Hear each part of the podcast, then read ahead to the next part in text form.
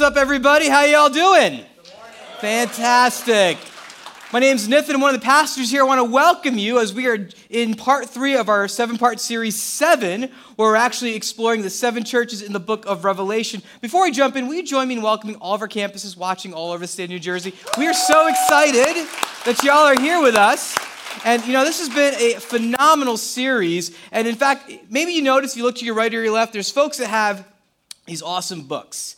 And you know, these are actually our group guides. We're actually going through this series as an entire church. And so what happens is folks are kind of coming in, they're, they're opening up their books and they're, they're taking notes, they're writing things down. And then when they go into their groups, they have like, oh, all your discussion stuff is right there. So we're helping you prepare for your group. That's amazing. And if you're like, hey, Nathan, where can I get those awesome books? Well, I'm glad you asked. I'm going to tell you. You can steal one from your neighbor who's next to you. Or, or you could do the, the right thing and go over to our Next Steps kiosk and you can buy a book for $5. And uh, it's a great book, lots of great information here. I hope you pick one up as uh, we go through our series seven. Now, the first three chapters in the book of Revelation, as we look at these seven churches, are all actually written as letters. They're letters from Jesus to the churches. Now maybe you're asking, how did Jesus like get these letters to them? And actually there was a guy named John who actually took down a dictation of everything that Jesus said. He said, "John, write this down." John, who's in prison at this uh, island in Patmos, he writes this down. He sends these letters off to the different cities that they're located in. And these cities are actually all part of the Roman mail route. You can see in this map here, it shows you you've got uh, Ephesus here, which is the first stop, and then Smyrna, which is the second stop. And this is actually the second letter. And Pastor Tim kind of walked us through this last week. And now, if you remember the church of Smyrna, this is actually one of two churches that actually was not um, rebuked, they were not corrected, actually. And, and they were given encouragement, they were given comfort. And the reason for that was, is they were getting crushed through persecution. They were being they were being beaten up, they were being killed, they were being martyred, all these different things because they held fast to the name of Jesus. And so in your groups, one of the things that we did was we actually prayed for Christians that are being persecuted around the world. This actually has not stopped. In some places, it's worse than others. So many of you prayed for the Christians in Iran, in Iraq, and in Syria. You pray that God would strengthen the church that's in North Korea, that's in India, that's in Africa. And one of the things that we learned is that God is close to those who are suffering because in Christ, because of Christ, we can be at our best even when life is at its worst. Jesus is close to those who are suffering, especially to those who suffer for his name. And Smyrna, they were suffering for the name of Jesus. But church number three, Pergamum, they're having some struggles that we're going to look at in a moment. Now, the city of Pergamum was actually the capital of Asia for over 200 years. I mean, this was the city that you wanted to be at. It was hip, it was cool, it was trendy. The ruins of the city are actually in modern day Turkey. And if you actually uh, look at some of the ruins, it actually gave hints that these buildings actually were about a thousand feet tall. These were like the first skyscrapers in, in the ancient world. And so Jesus is addressing this small church that's living in this city of authority and kind of cultural uh, eliteness he's writing this letter to them, and he says this starting verse 12. He says, To the angel of the church in Pergamum, write, These are the words of him who has the sharp, double edged sword. Double edged sword. What is this about? Well, you see, Pergamum was actually one of the first cities that supported Rome when they were coming in to take over that area. And so, what they decided to do was, we are going to let you guys rule yourselves. We're going to give you authority. And that authority was symbolized with the sword. And so it meant that Pergamum had the right to dole out capital punishment. They had the right to, to put people to death. And so they were doling out all this punishment, all this rage against the early church as it was kind of growing. And Jesus, when he's addressing this church, he wants to remind them that at the end of the day, Pergamum doesn't hold the sword. Jesus holds the double edged sword. He is the only true and righteous judge. And he's saying that as a way to encourage the church in Pergamum because he knows where they're at. He knows where they live. And he goes on to say this. He says in the next slide, I know where you live, where Satan has his throne, yet you remain true to my name. Next slide. You did not renounce your faith in me, even in the days of Antipas, my faithful witness, who was put to death in your city where Satan lives. Satan, the devil, the throne of Satan. That's kind of that's intense stuff. It's like, you know, it's like a death metal album or something. I don't know. But you hear about this, you know, you hear all this stuff. Really, what Jesus is trying to say listen, guys in Pergamum, I get it. The place that you live in is dark, it's evil. There's so much terror that is going on there. I get it. I know where you live. But it's not just a metaphor. Like, man, this city is really bad. But it's actually a literal threat. In fact, if you ever go to Pergamum today, you have the what's called the Acropolis, which is really this, this big hill that kind of oversees the city. And on this hill, you have actually three uh, shrines to different pagan gods. In fact, we got a picture here. You can check this out. And uh, over here is what's called known as the Temple of Trajan. Trajan was actually a Roman emperor who, while he was alive, thought, you know, I'm pretty awesome. I should build myself a temple and call myself a god. And that's what he did. He built these temples all over, and all the other Caesars followed suit. And so there was this whole cult of Caesar worship that was spreading throughout the entire empire, where it was required of you, if you were a citizen of Pergamum, to say, Hail Caesar, Caesar is Lord. Kind of like what Pastor Tim was talking about a couple weeks ago. But the church in Pergamum says, No, no, Caesar's not Lord, Jesus is Lord. But not only did you have the Caesar emperor cult that was going on there, you also had the temple to Zeus. Zeus, who was the king of the Greek gods, who was this, this, power, this powerful war god as well. He had a temple right next to Trajan's temple. In fact, you can see a reconstruction of it actually in Berlin, Germany. And, and here it is right here. Let me ask you this. What does this kind of look like to you? Like if you imagine that you know you're a giant, right? And you've got your arms on the armrest and you have a seat, what's it look like? It's a throne. So, this giant throne and that temple were on this hill looking down on the city. So, when the church looked up, they literally saw the throne of Satan right where they lived. And Jesus is saying to them, Guys, I know where you live. I know that you're watching your friends die for my name. I know you're losing jobs. I know your kids are suffering. But you know what? You've held on to my name. It says this actually, Jesus is commending them by saying, Yet you remain true to my name. You did not renounce your faith in me. He said, Guys, when the pressure was on, you didn't deny me. You, you, you held on, even when things got dark, even when they were killing good friends of yours. In fact, there's this one uh, in verse 13, it actually talks about the first martyr, the first person killed for their faith in Christ in that city. There was a guy named Antipas. Said, Even in the days of Antipas, my faithful witness, who was put to death in your city where Satan lives. Now, Antipas, he might have been like an early church leader, a pastor, a bishop. No one really knows. But they do know this is that Antipas was asked to worship Caesar. And really, what that looked like was you, you get a little bit of incense, you throw at the statue, and you say, Caesar's Lord, that's it. But Antipas, Antipas just said, No, I'm not going to do that. Antipas, if you don't do that, they're going to charge you with treason. But Caesar's not Lord, Jesus is Lord. And so, to make an example of him, they took Antipas and they put him in a giant brass bull. Now, in this giant brass bull, uh, they would put the person inside, and underneath they would light a fire. And as the fire got hotter and hotter, the person inside would roast to death. And here's just how clever the Roman Empire was or cruel is was a person started screaming because it got hotter and hotter and hotter. Inside, they had this whole apparatus that actually made it sound like a trumpet. So the person who was screaming, you wouldn't hear screams, you'd hear this trumpet blast. And then you see smoke coming out of the nostrils of this bull. And so, you, you know, I can imagine you're just walking down the streets in Pergamon and all of a sudden you hear a trumpet and you're looking over going, oh, what's going on over there?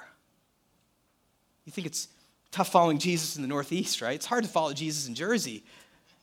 But Pergamum is a whole different animal. It's a whole different story. It's like having church in an ISIS stronghold. And that's what these believers had to experience day after day after day. But they held strong to the name of Jesus. They said, We're not to we're not going to deny Jesus. We're, we're not going to let go of that name. And so they held on. And so Jesus speaks these words of commendation to them. He said, God, you haven't, you haven't lost my name. But all wasn't right in Pergamum. They didn't get the applause that Smyrna did and the additional encouragement because while they did hold on to the name of Jesus, they also had to add a couple of things as well.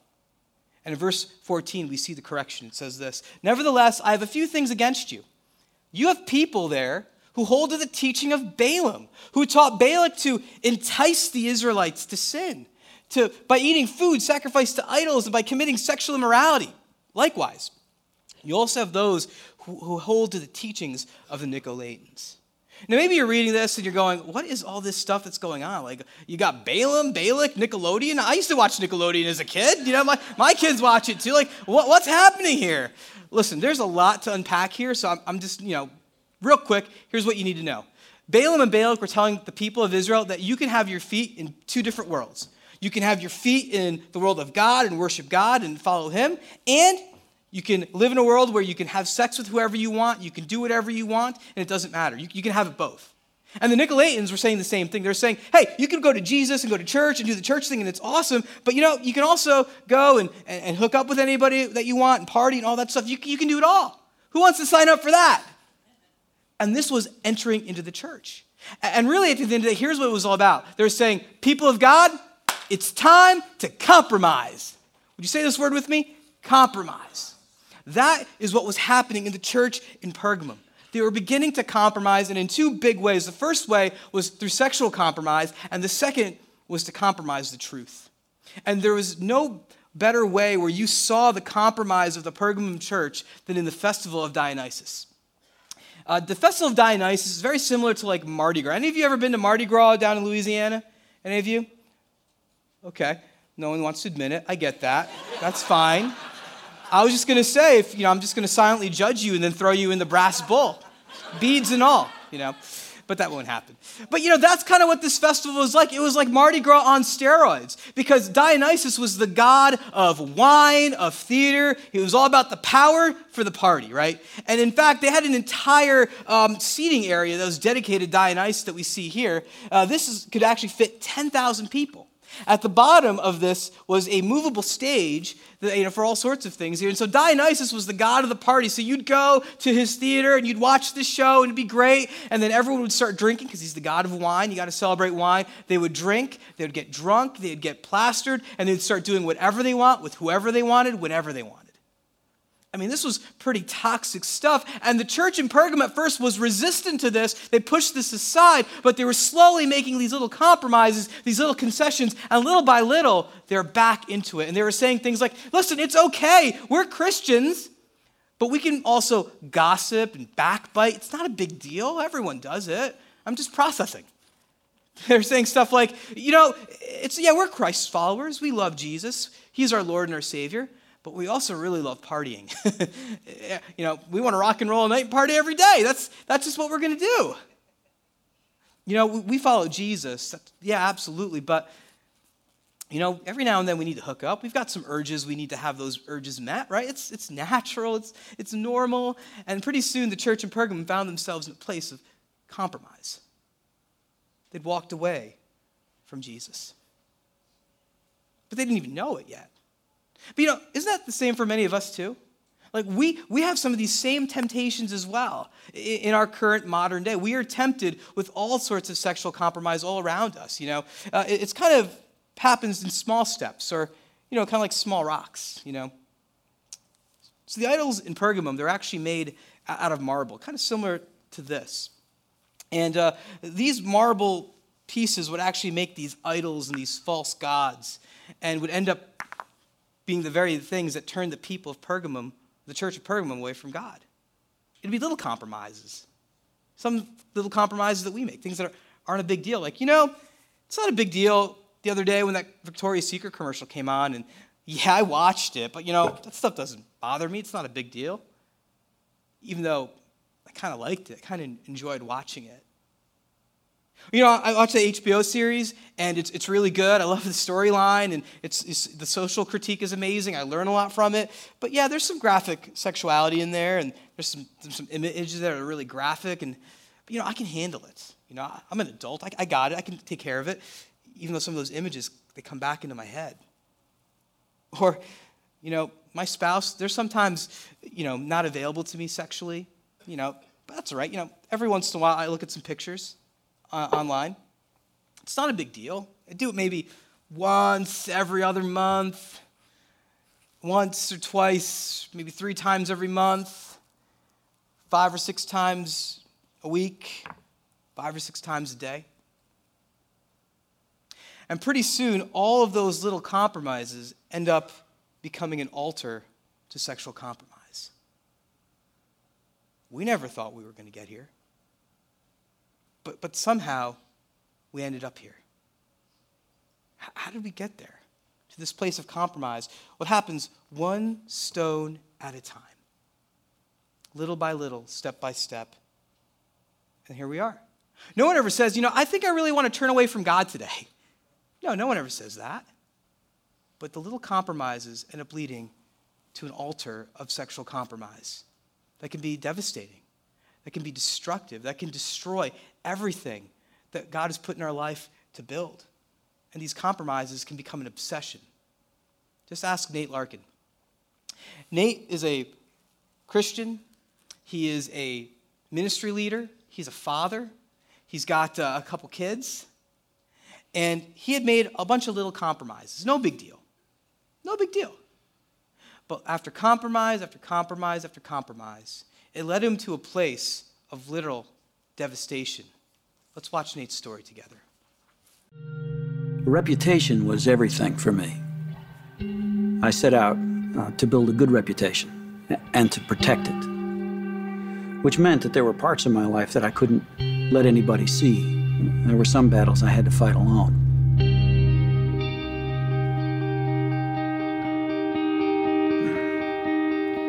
I got my first look at hardcore pornography on a seminary sponsored trip to New York City. My wife was with me.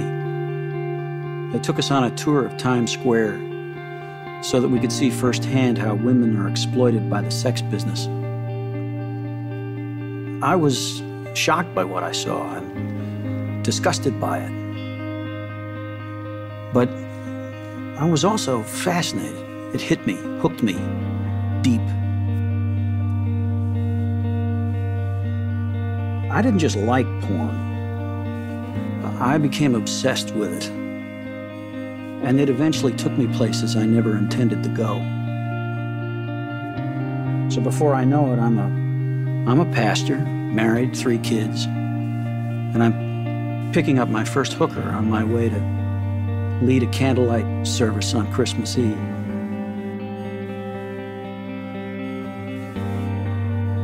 Only lasted five years in the ministry. I was never caught, but I was terrified of losing my reputation.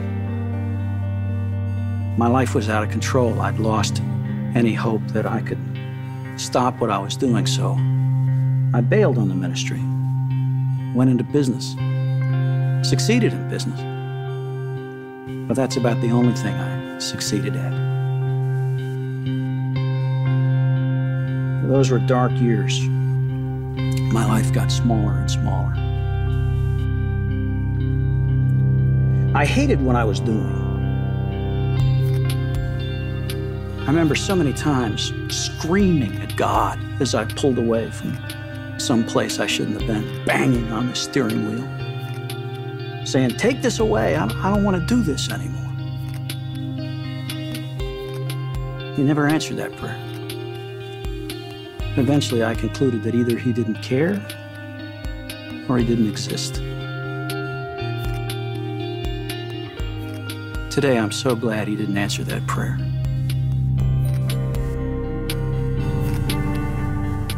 And every day I gave a piece of myself away. It left me emptier and hungrier every time. And yet I kept coming back. I was oblivious to what it was doing to my wife until one day she caught me. I don't know how long she'd been standing there, but she was crying.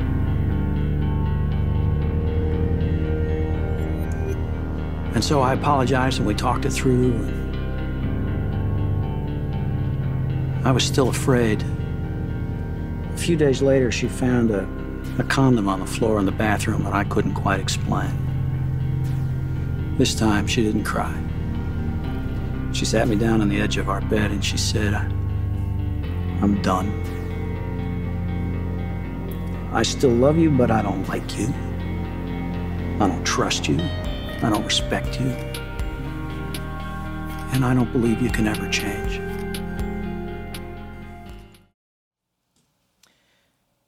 This is the altar that Nate Larkin built. This is the altar, the idol, where he sacrificed his marriage, his reputation, his family. And isn't that what idols do? They promise the world to us. They say they're going to fulfill all your needs. You know, the things that God's hiding from you, I'm going to make it better. They give you all these false promises because they end up empty at the end of it. And the way we got here was through compromise. Did, you hear what Nate said? He said this line that still sticks with me. He says, Every day I gave a piece of myself away. It left me hungrier and emptier every time. That's what compromise does. That's what sexual compromise does. And Nate was in this place where he was just compromised and he lost everything. What's, what's your area of compromise? What are you tempted to compromise for? What, what is it in our culture that has its hooks in you that's keeping you where, where you're at? Right now, on all of our campuses, I want to invite our ushers to come, and they're going to pass out to you a small marble chip. You know, in, in Pergamum, these were the things that they made idols out of marble. And so, as you're getting one of these, they're getting passed around, uh, these actually are going to represent the areas of compromise in our own lives. Because remember, compromise, it's always small, right? It's, it's the little things that lead to the big things, to the devastation. And as you're holding this small uh, marble chip in your hand, I want you to ask yourself this question What area am I most prone to compromise? What areas in my life am I pr- more prone uh, to say, yeah, I, I follow Jesus, but you know, I add some other stuff in here too. Yeah, I follow Jesus, but you know, I kind of let some things go here. Maybe it is in the area of sexual compromise. Maybe you're like, you know, pornography, it's not an issue. I do it every once in a while. It's, it's, not, it's not a problem. Maybe it's at work. Maybe you compromise in what you say to people, you exaggerate the truth. Because the other area where the, folks in Pergamum compromised was with truth. They compromised truth. Because remember, we talked about how the Pergam, in Pergamum, they started letting in these new teachings. The teachings of, of Balaam come in, the teachings of the Nicolaitans. The Nicolaitans, really, their teaching kind of went like this it's like, you know, if it feels good, do it. You've got urges, they got to be met, that's fine. Jesus is okay with it, right? As long as you really love Jesus, it's fine. Just, just kind of go with it. And the church in Pergamum was embracing that. The only person who wasn't was Jesus. That's why he says this to them. He says this Repent, therefore, otherwise I will soon come to you and will fight against them with the sword of my mouth. See, for Jesus, truth matters, truth is relevant. He was willing to, to actually go to war to fight for the truth. One of Jesus' names is the truth. He says, I am the truth. And whenever truth is compromised, whenever truth is, is left aside, it's going to have major, major implications, not only in our lives, but also in the things of God. That's why he calls us to live a life of truth. But you know, it's funny, we live in a world that kind of says, you know, it's okay to. It's okay to, you know, compromise on truth. You know, what is truth really? It's like, you know, it's all perspectival, it's all relative. But, you know, the thing about that is, is it's not just out in the world, it's also in the church, isn't it? Some of us, we happen to fudge truth up a little bit, don't we? Like you're a server and you're like, you know, I make mostly cash, so I don't need to report it to the IRS. It's not a big deal. My Christian accountant said it was fine. It's, no one cares, everyone does it. Or, you know, I really need to get this job, and uh, I know there's some things in here that I could put in to really make my application razzle dazzle. You know, I'm gonna let I'm gonna write that I worked at Google. I interned at Google. I mean, I did, but my my cousin's brother's um, aunt's roommate did, and I I sort of know them on Facebook. So uh, you know, that's okay. It's all right. Or, you know, I was at a party the other day, and I, and I was telling the story to our friends, my, and, and, I kind of made my, my, myself look really, really good, and, and I made the, my spouse the butt of the joke. But they get it. They, they thought it was really funny. Not at first, but they will, you know? or, you know, I, I was hanging out with some, some friends and some family members, and one of them started making some racist jokes. The humor got really uh, raunchy. I didn't do any of that you know, I, I, didn't say anything though because I didn't. I just wanted to. I didn't want to rock the boat. I, I didn't want to cause a scene. And those little compromises led to another idol an idol of deceit, an idol of lies. And so often we do so much of this and we start to live out of this and we can't even tell what's true and what's fake. We start to kind of believe our own hype and believe our own spin. See, I absolutely believe that grace wins. We all do. But truth is also relevant. In fact, in your uh, in fact, you know the the other day I ran into a buddy of mine. I hadn't seen him for, for several years, and uh, you know he was a great husband, great father. He worked for this nonprofit, and I asked him how are things going. He said, "I actually just got fired." I go, "Well, what happened?" Well, Nathan, I'm ashamed, but I was embezzling tens of thousands of dollars from this nonprofit. I'm like, and I had this kind of friendship with him, so I said, "How did you let that happen? Like, what happened?" And he just said this, you know, Nathan, it all started with little compromises. I work later than everyone else. I run the finances. No one will know. But they found out. I, I didn't think I was hurting anybody, but it turned out I hurt my reputation, hurt my marriage, I hurt that company. It did matter. Truth was very relevant in this situation. And one of the questions that you're going to wrestle with in your group is this is that liquid, two of our core values are grace wins and truth is relevant. In light of the struggles at Pergamum, how important is it for us to balance these two core truths? How can we practice this? Can I just say, I love the fact that we're a church where we are wrestling with these tensions. I do. Because I absolutely believe that grace wins. There is forgiveness and there is mercy for all. Wherever you're at in your journey of faith, we want to help you take that next step. I'm a big believer that grace does win, but truth is relevant. Truth matters. Right belief, right, uh, right habit, right behavior, all that stuff. They work together though. Kind of like, you know, you think of two rails on a train, right? The train of your life goes forward and these two rails kind of keep it going, grace and truth. And so if you need some course correction, you get course corrected with the truth. If you need some mercy, you've got grace. They work together. We need them both working together, but not in compromise. And that's what happened with the church in Pergamum. They compromised. They compromise their sexuality. They're saying, hey, do whatever you want with your body. It's, it's okay. It's all, as long as it doesn't hurt anybody, it's good for you. They compromise the truth with their words, with their beliefs, with their behavior. And Jesus said, This cannot be. I came and I died so that you'd be pure. I died so that you'd be white as snow, white as a marble chip. This is how Jesus sees you. And so he said to the church of Pergamum, Actually, the same thing he says to us repent. Repent. Repentance is an invitation to life.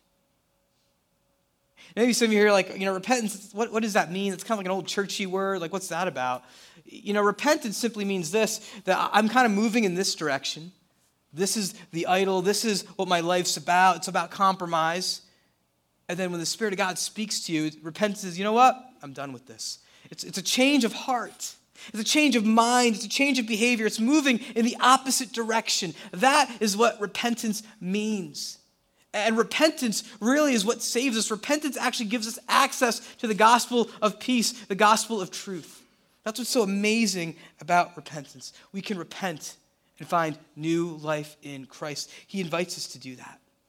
I mean, repentance actually is what saved Nate Larkin. Remember, Nate was over here at this idol of sexual immorality, this idol of sexual compromise, and it destroyed and devastated his life. And he was saying to God, You know, God, my sexual sin, you know, I see it like this, but God, you're right. It's, it's more like this. It's, it's bigger than what I was giving it credit for. And so Nate understood he was this broken, compromised man that needed to be set free through repentance.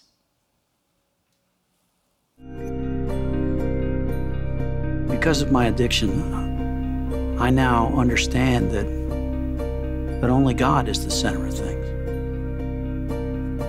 He's actually used my addiction for good. Because of it, I've been forced to join the human race, and surrender to a power greater than myself.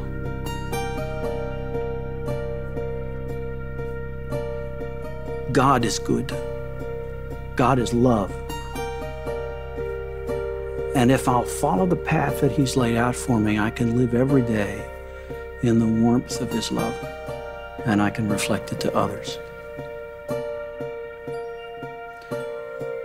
I don't think I ever really met Jesus until I stepped out of my, my church persona and became just another desperate, broken man. That's when he really became real to me. This isn't the ministry I, I planned, but I know it's mine. And, uh, and my wife knows it too.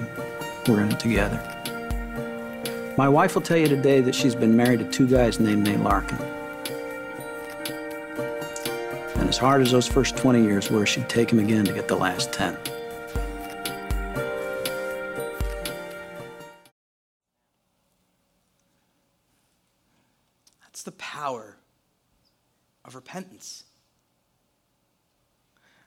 Loved what Nate said. he said, You know, once I, I actually took off this whole churchy persona, that's where I met Jesus.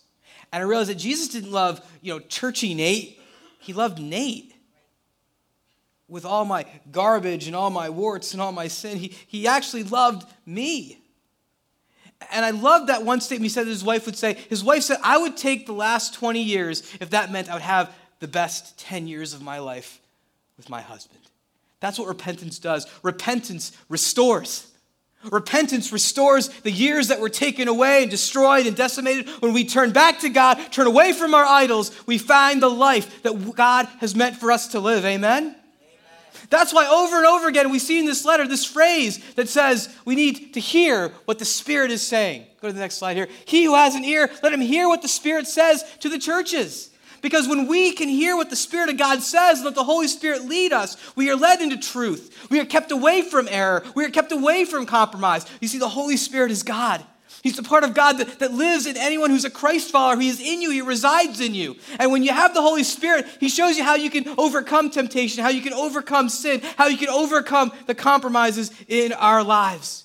When we listen to the Holy Spirit, you know what? He gives you a new name. You know what that new name is? Overcomer. Amen? Church, say your new name. You are a what? Overcomer. Louder. You're a what? Overcomer. You're an overcomer, church. This is how Jesus sees you. This is how he knows you. Nate Larkin is an overcomer. You know what Jesus says about overcomers? He says this I will also give him a what? White stone. Interesting. Where have we seen that before? With a new name written on it, known only to him who receives it. Let me ask you this, church. Right now, we'll go ahead all across our campuses. I know this is screen, but go ahead and raise up your white marble chip. I know that for some of us, we look at this and like, this is a symbol of my compromise, my failure, where I've fallen short. But Jesus wants to give this a new meaning. This is your new name. This is your new name. It's white as a symbol of purity, because this is how Jesus sees you. As you're kind of holding your white chip in your hand, one of the things to realize is historically, these were actually used as tickets. There was no Ticketmaster in the ancient world.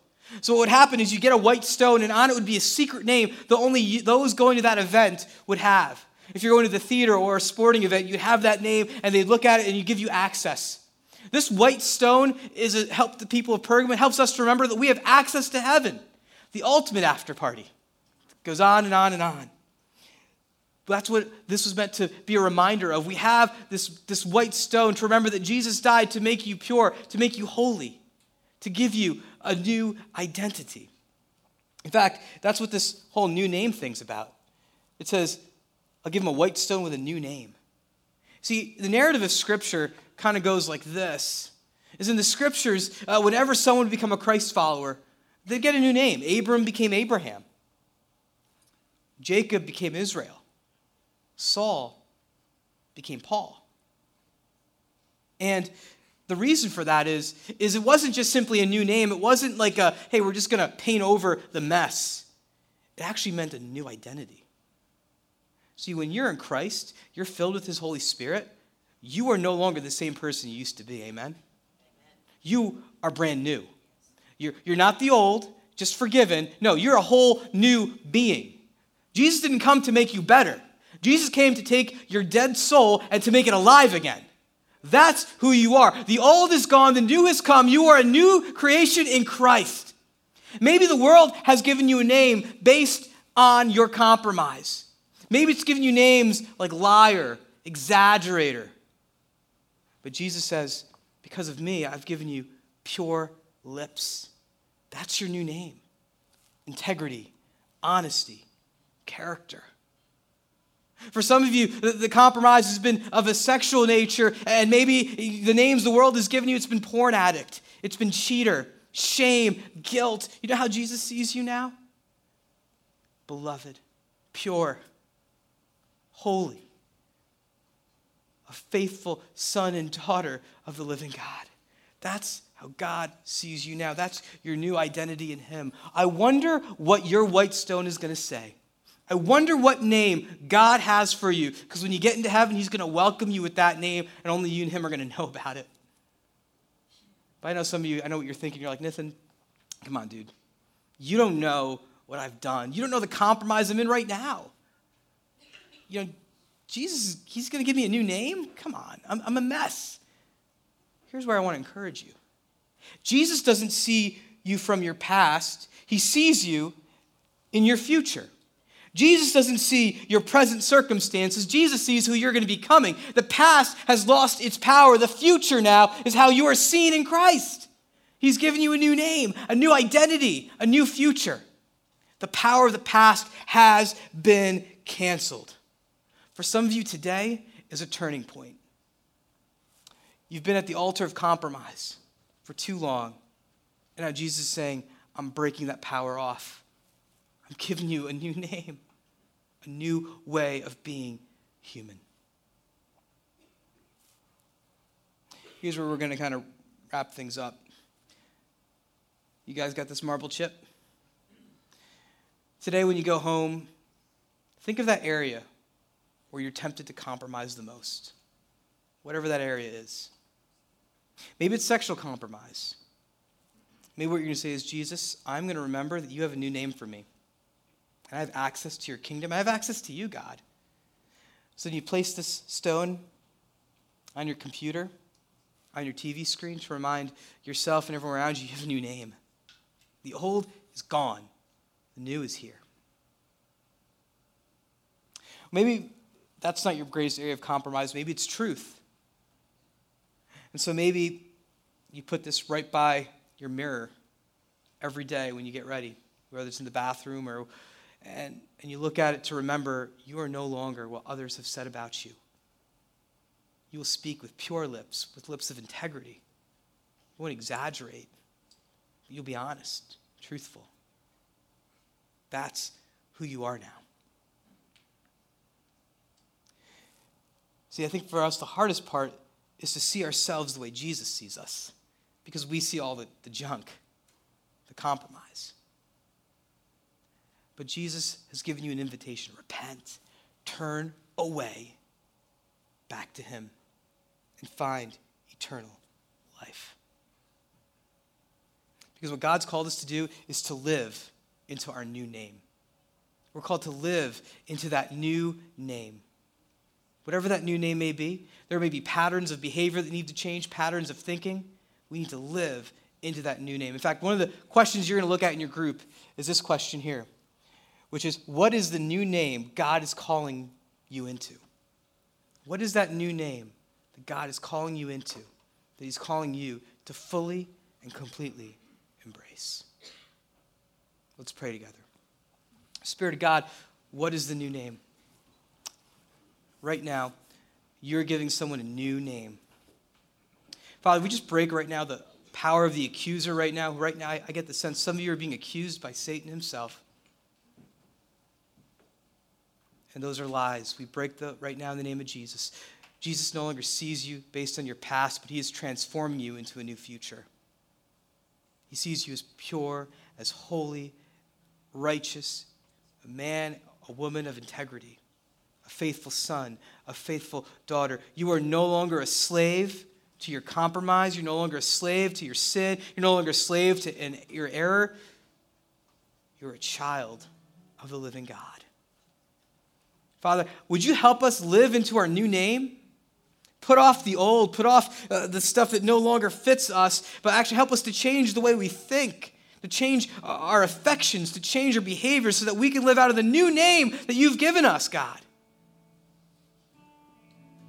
Because, Lord, the old is gone, it's dead, and the new is come. It's fresh. Help us to live out of the freshness of the new name you've given us in Jesus' name.